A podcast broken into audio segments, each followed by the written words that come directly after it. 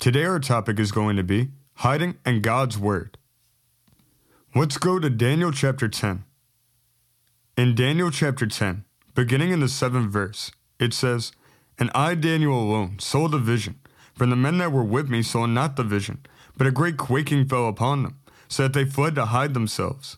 Therefore I was left alone, and saw this great vision, and there remained no strength in me, for my comeliness was turned into me into corruption, and I retained no strength. Yet heard I the voice of his words, and when I heard the voice of his words, then was I in a deep sleep on my face, and my face toward the ground. And behold, a hand touched me, which set me upon my knees, and upon the palms of my hands. And he said unto me, O Daniel, a man greatly beloved, understand the words that I speak unto thee, and stand upright, for unto thee am I now sent. And when he had spoken this word unto me, I stood trembling. Then said he unto me, Fear not, Daniel, for from the first day that thou didst set thine heart to understand, and to chasten thyself before thy God, thy words were heard, and I am come for thy words. But the prince of the kingdom of Persia withstood me one and twenty days. Below Michael, one of the chief princes, came to help me, and I remained there with the kings of Persia. Now I am come to make thee understand what shall befall thy people in the latter days, for yet the vision is for many days. Verse 7 told us, And I, Daniel alone, saw the vision, for the men that were with me saw not the vision, but a great quaking fell upon them, so that they fled to hide themselves. We can learn a lot from Daniel's experience here.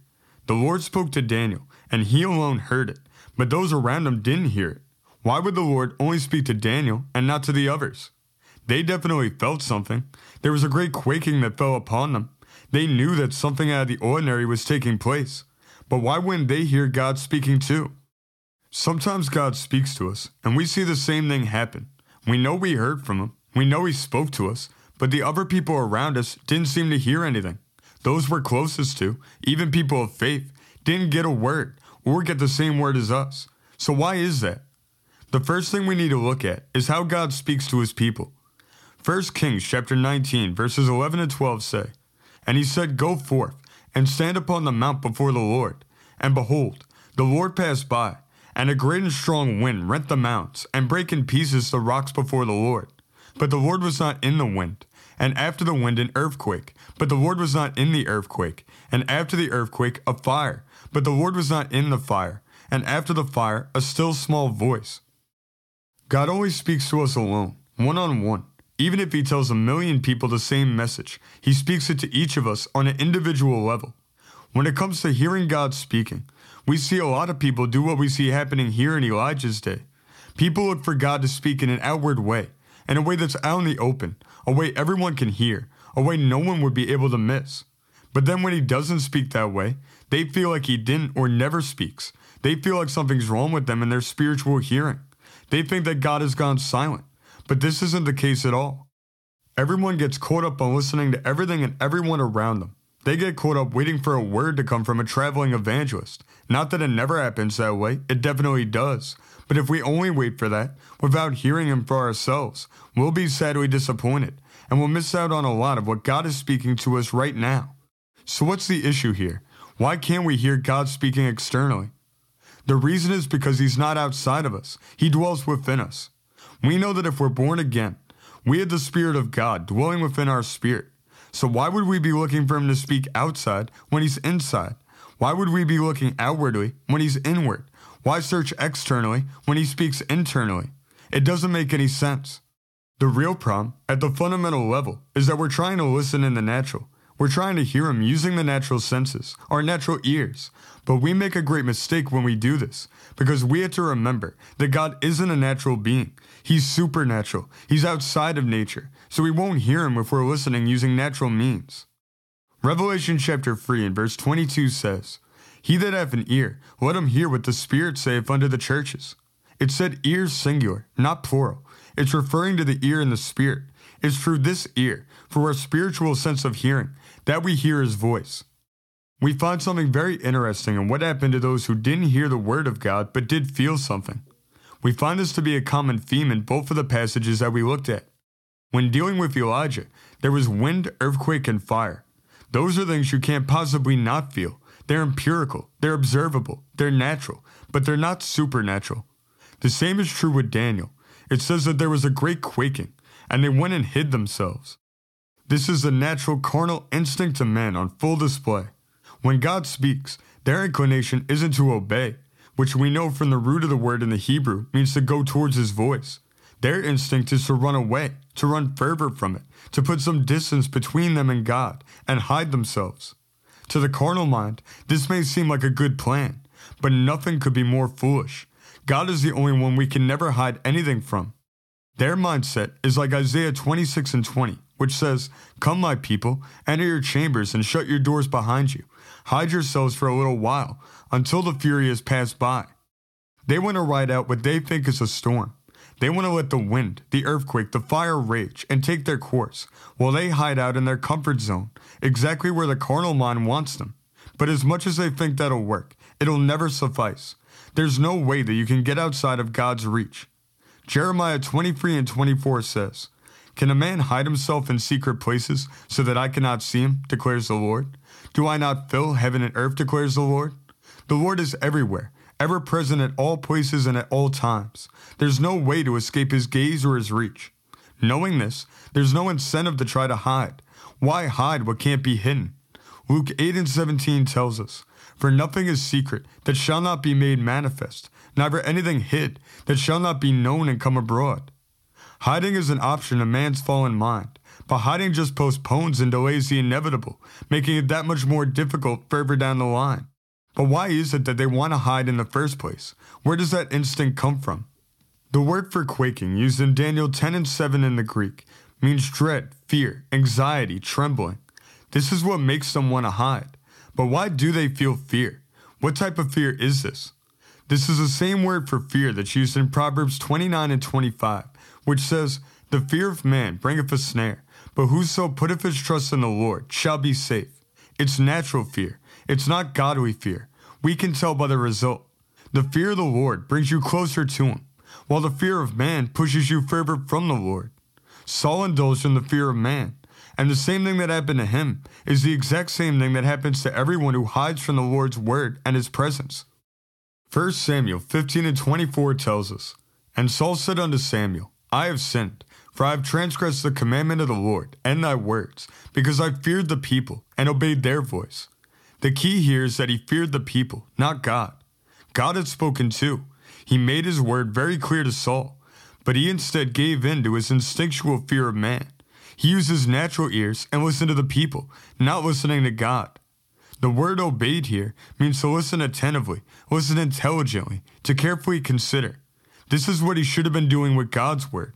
But his mistake, the mistake that we all make so many times too, is that he was listening, but listening in the wrong place, listening outwardly to what he could see and perceive in the natural. He wasn't listening inwardly to what God was saying in his spirit. He should have been using his spiritual ear, being attentive, listening intelligently, and carefully considering God's commands. That's what led to his failure to obey, which we know was also a failure to go towards his voice, which implies that what he was really doing here was the same as what we saw those around Daniel do, he went away from God's voice. He ran and he hid himself. Saul attempted to hide himself amongst popular opinion, amongst the crowd, and amongst the approval of others. But just like always, it didn't work, because this was something God couldn't look past. As the king and representative of his chosen people, obedience was mandatory in all situations, and we see the real problem with it two verses later.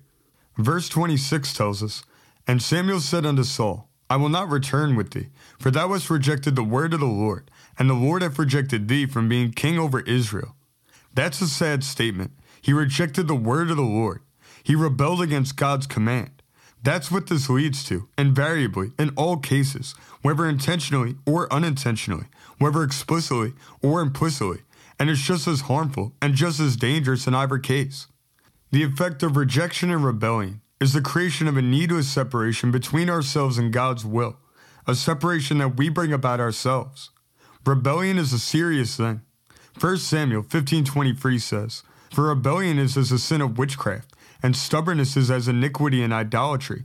Because thou hast rejected the word of the Lord, he hath also rejected thee from being king." That's a serious charge. Witchcraft. What would make it so similar to that? The worst part of witchcraft is that when people partake in that, they're actively attempting to work against God and His will and His purposes.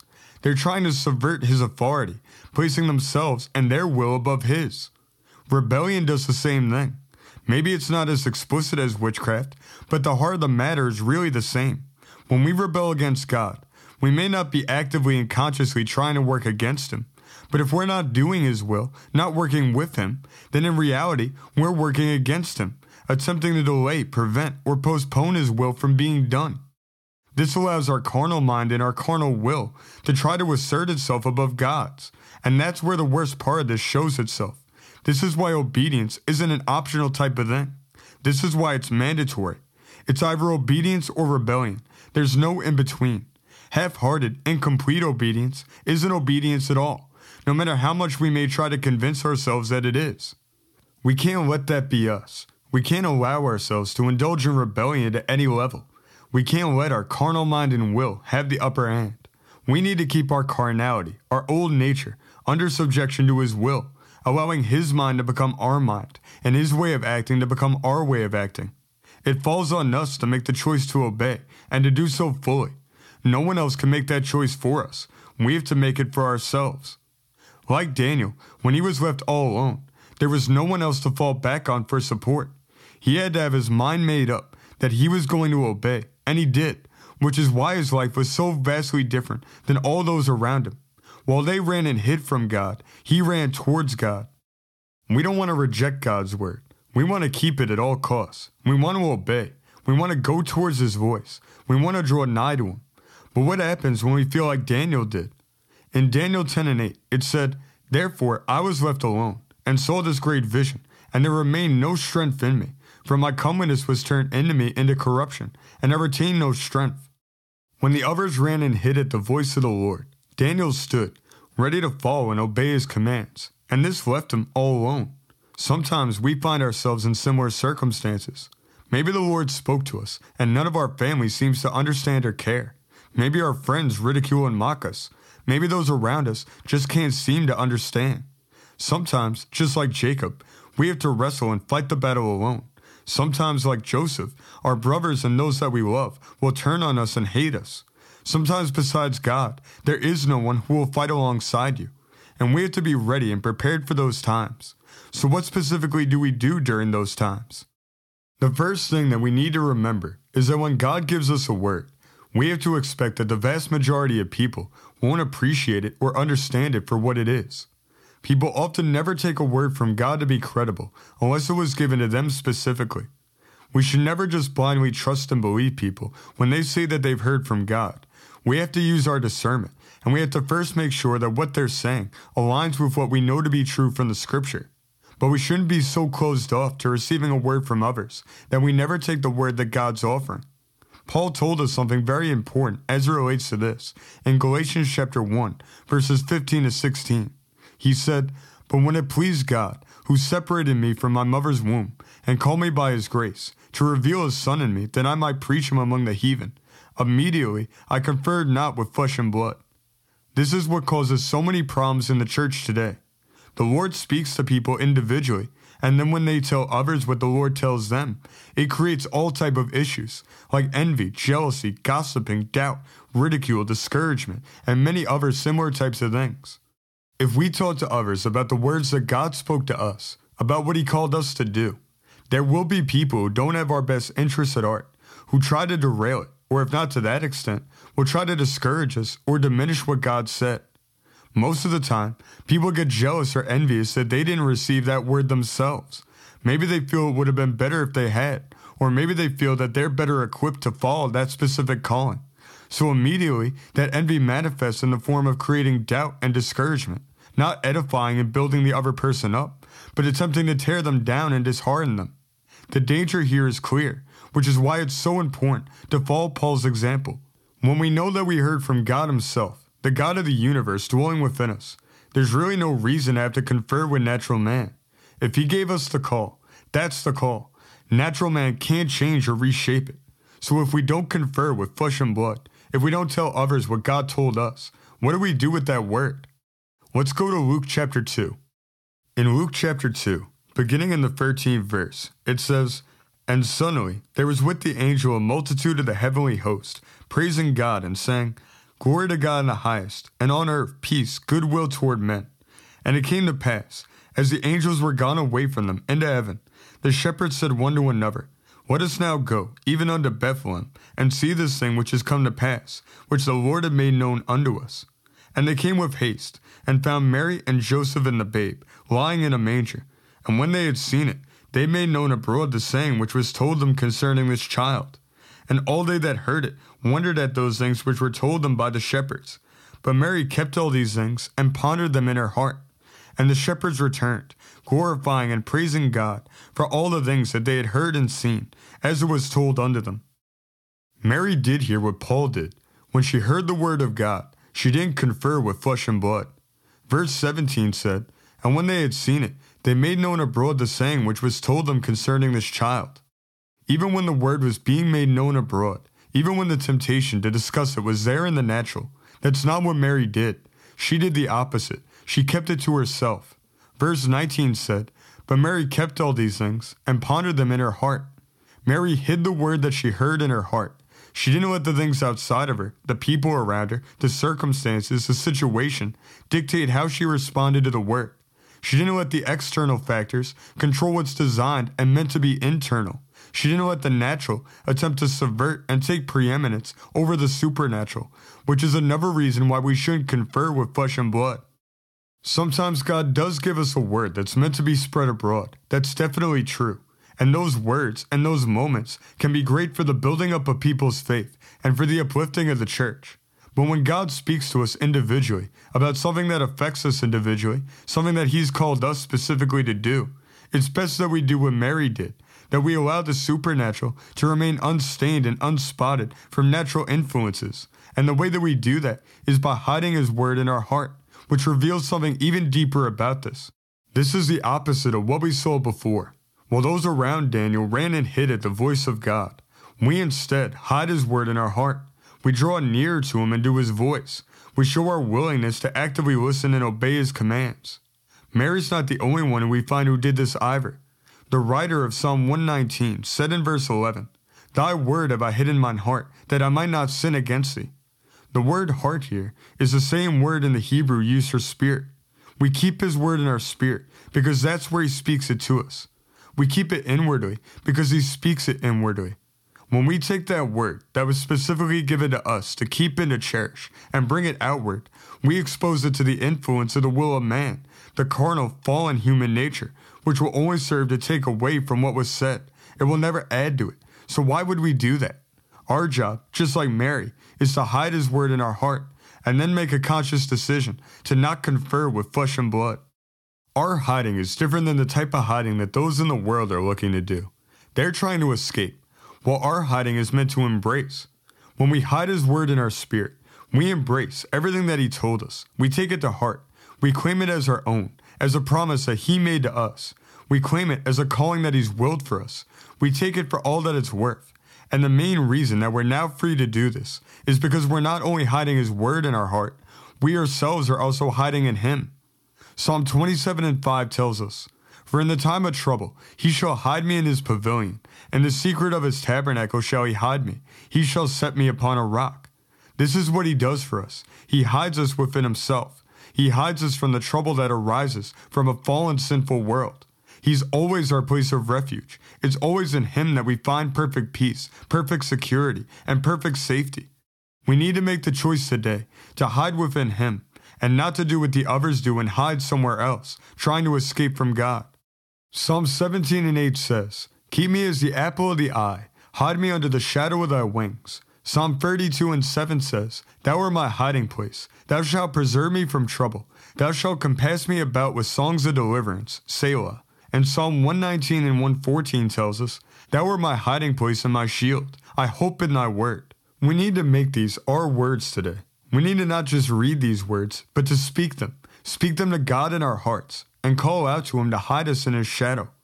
We may, like Daniel, have to go through times of hearing from God alone and being alone, and that's okay. That's a part of life, especially when living in a fallen world. That shouldn't come as any surprise to us. But sometimes, it's that alone time that can make all the difference in our life. we can take that time and talk to God, take it to learn of Him, take it to prepare ourselves for what He's called us to do. Just like Paul prepared alone in the deserts of Arabia for three years before he began his ministry. Even if all those around us run and hide, and we're left all alone, we're never truly alone. We serve a God who has promised to never leave and never forsake us. When we take a stand and say that we're going to listen for His word, obey it in full, and hide His word in our heart, We'll be amazed at how the Lord allows that seed of His Word to grow and flourish within us, manifesting on the surface and going on to bear fruit of its own, to the honor and glory of God. Let's close in prayer. Lord, today we thank you for your word, and we thank you that you're always speaking to your servants. Lord, we ask that you make us sensitive to your spirit speaking within us, and that you give us the wisdom to be able to discern properly your voice when you speak. Lord, we thank you that today we're free to not have to confer with flesh and blood, that we're free to not have to listen in vain in the natural. We thank you that we're free to take that word that you spoke to us within our spirit and to leave it there and to hide it in our spirit, to leave it unspotted and unstained from all those influences in the natural that try to diminish and destroy it. Lord, today we claim your word for all that it's worth. We claim it for all its value, all its potential, and we claim it as our own, a word that you specifically gave to us. And Lord, although we may have to wrestle and fight the battle alone, just like Jacob did, and although, like Joseph, people may turn on us and hate us for having a word from you, we thank you that that seed of that word that you've implanted within our heart will never stop growing. No demon in hell and no person who has evil intentions against us can ever stop it. And we thank you that it's going to grow and flourish in our heart, that it's going to manifest on the surface of our life. And we thank you that that's going to be a force for good, to draw others to you. And where we give you all the honor, all the glory, and all the praise. In Jesus' name, amen. Now, if you want to hide His Word in your heart and have Jesus as a part of your life today, all you need to do is to invite Jesus into your heart to be your personal Lord and Savior. You then need to repent of your sins and ask for His forgiveness. Then you trust that you've been forgiven and you ask for His free gift of eternal life. If you prayed this from a sincere heart and you truly meant it, then you are now a part of the family of God. Welcome to God's family. We want to thank everybody for listening today. We appreciate you taking out your time to spend with us. If you'd like to give us feedback and tell us how much you appreciate this show, you can contact us at Kingsword Bible Study at gmail.com. If you'd like to learn more about this program and this ministry, you can visit kingswordbible.com. We appreciate also if you write a review from wherever you're listening to this podcast from, and if you follow and subscribe so that more people can hear the King's Word for themselves. God bless you. We want you to know that we love you all. And we will see you next week as we continue to study the King's Word together.